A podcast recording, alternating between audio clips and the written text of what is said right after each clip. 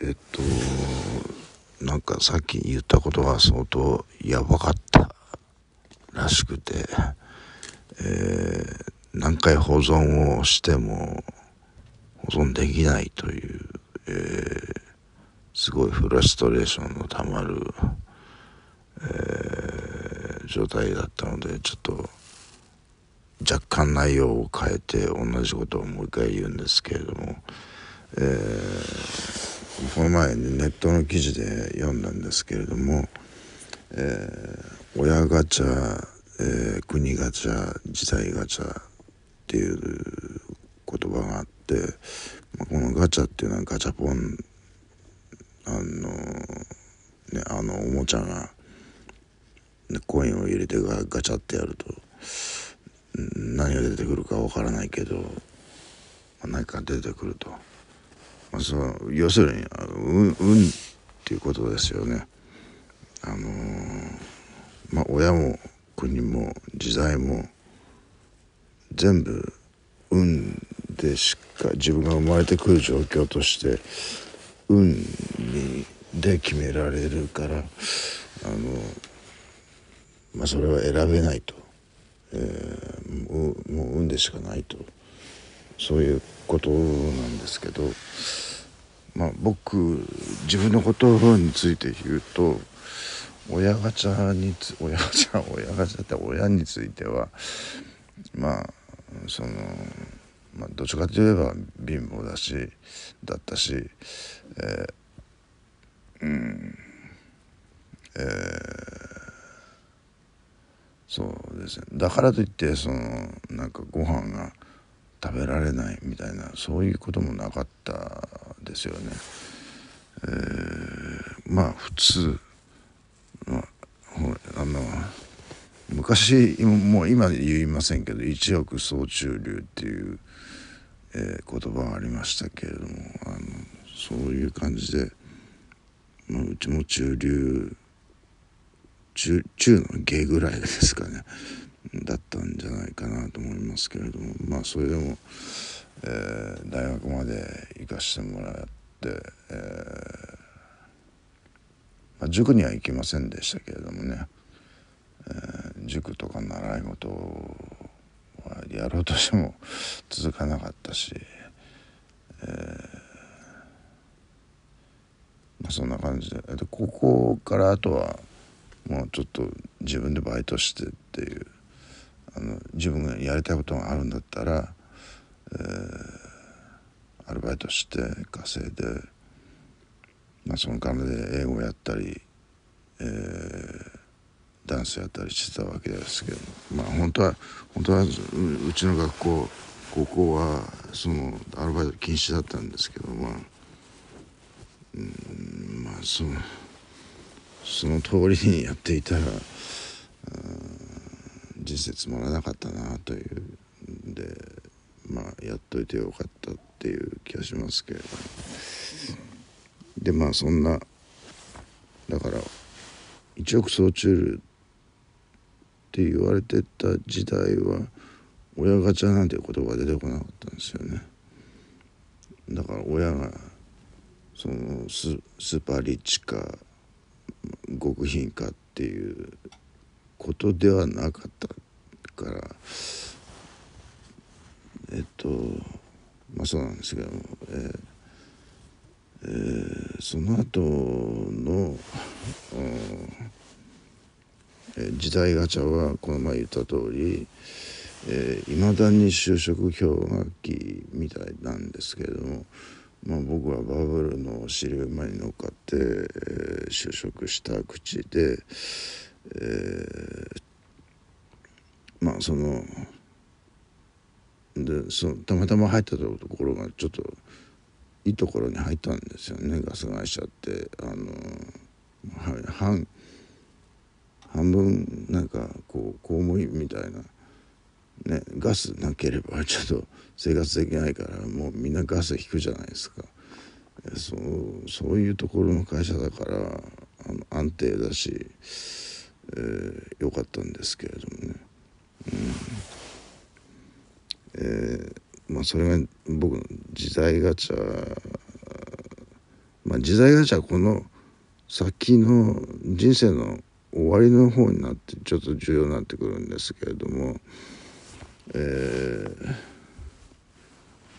僕の母親は僕のおばあちゃんをずっと介護してたんですよね。でも親父がおばあちゃんの年金には一切手をつけるなっていうことだったのでその福祉サービスをほとんど受けられずになんかお母さんうちの親おふくろ一人でおばあちゃんの面倒を見てたっていう最後の10年間ぐらいは、えー、それはおふくろ大変だったろうなっていうのはすごい思いますけれどもあの、まあ、おふくろにとってはその時代ガチャが外れてしまったっていう感じですかね。それと親父ですよね。親父がもうちょっと理解あればおふくろはもっと楽にできたのになっていうのは感じますけどね。うん。まあそれはそれで。あとは今度は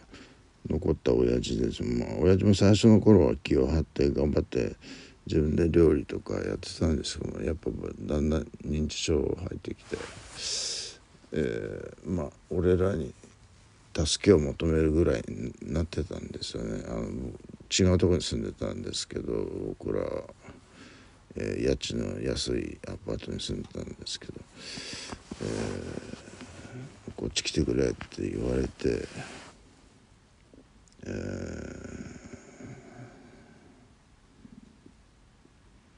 まあそれでもちょっと僕らのスペックではもう親父の認知症のかなり進んでいる状態はケアできなかったので、えー、そこにあのもう介護のシステムっていうのができてたんですよねその当時は。もうだからそのマネージャーさんに相談してケアマネージャーさんっていうのがいるんですけどあの僕らについてくれた人がいるんですけどえっとその人と二足なななんだっけねえー、えー、二足三門じゃないや何だったっけ。二人三脚でそうそういう感じで、えーえー、親父の面倒を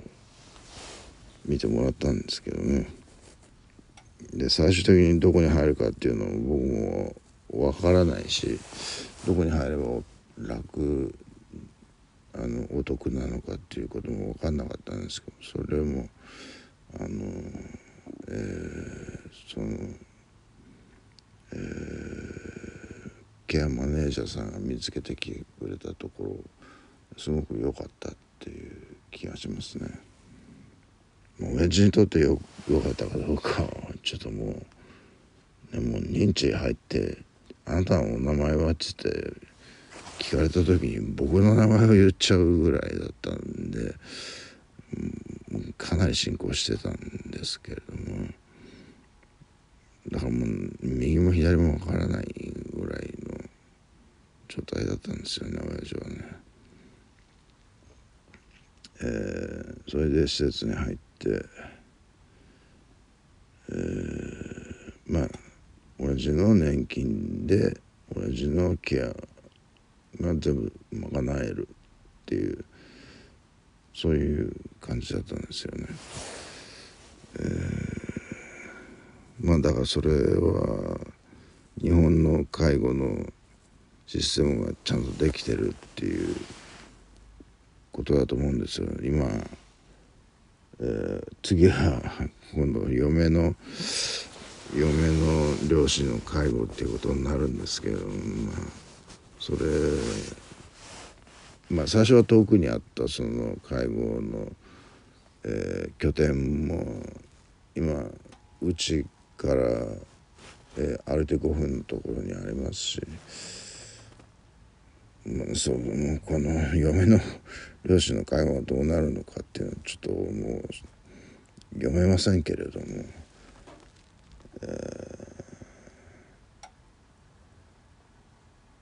ー、まあなんとかなるんじゃないかなと思ってますけれどもね、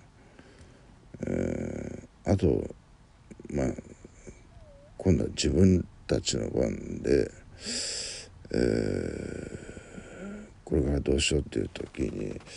就職表確かいまだに就職氷河期っていうのは言いましたよね。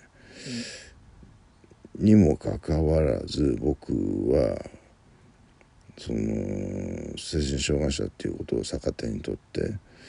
その障害者施設で働くと。まあフルタイムっていう選択肢もあったんですけれどもまあそれはちょっと体力的にも精神的にも無理だということではまあ1日4時間半という、えー、のを選ばせてもらったんですけれども、えー、そうですね、えー、まあこうで今まで言ってきたようにそうこはすごいホワイトな職場だっただしあのまあ、特に精神的なストレスはほとんどないという感じですよね。いまだに今珍しいですよねあのむしろシャバシャバって一般人あの健常者が行く職場はもうブラックブラックですからね本当に。あそれともう一つ言うことがあったのはあのそういう障害者施設で雇う場合に、えー、たくさんのハードルがあるんですけれどもでも一つ良かったのはあの精神障害者でも受け入れてくれたっていうのあの前にそういうとこ行ったら知的はいいけど精神はダメだみたいなあったんですよ。精神の人は何するかわからないから怖いみたいなそういうあれじゃないですかね、えー、でもそれって一応同じ障害者なのにあのここっちはよくてこっちはダメっつったら一応差別になるじゃないですか、うん、差別は良くないっていうそのね世の中のコンコンプライアンス コンプライアンスってあの初めて使いましたね僕、えー、まあそういうのがあるのでえー、まあ精神でも、えー、雇ってくれたと。うん。相当やばい状態なんですけどね僕は。あのでもそれは表には出さないんですよ一切、えー、まあ妻にちょっと言うぐらいであとはノートとかこのポッドキャストですかねえー、まあそんな感じでえー、っと、えー、今のところ順調という感じですかね。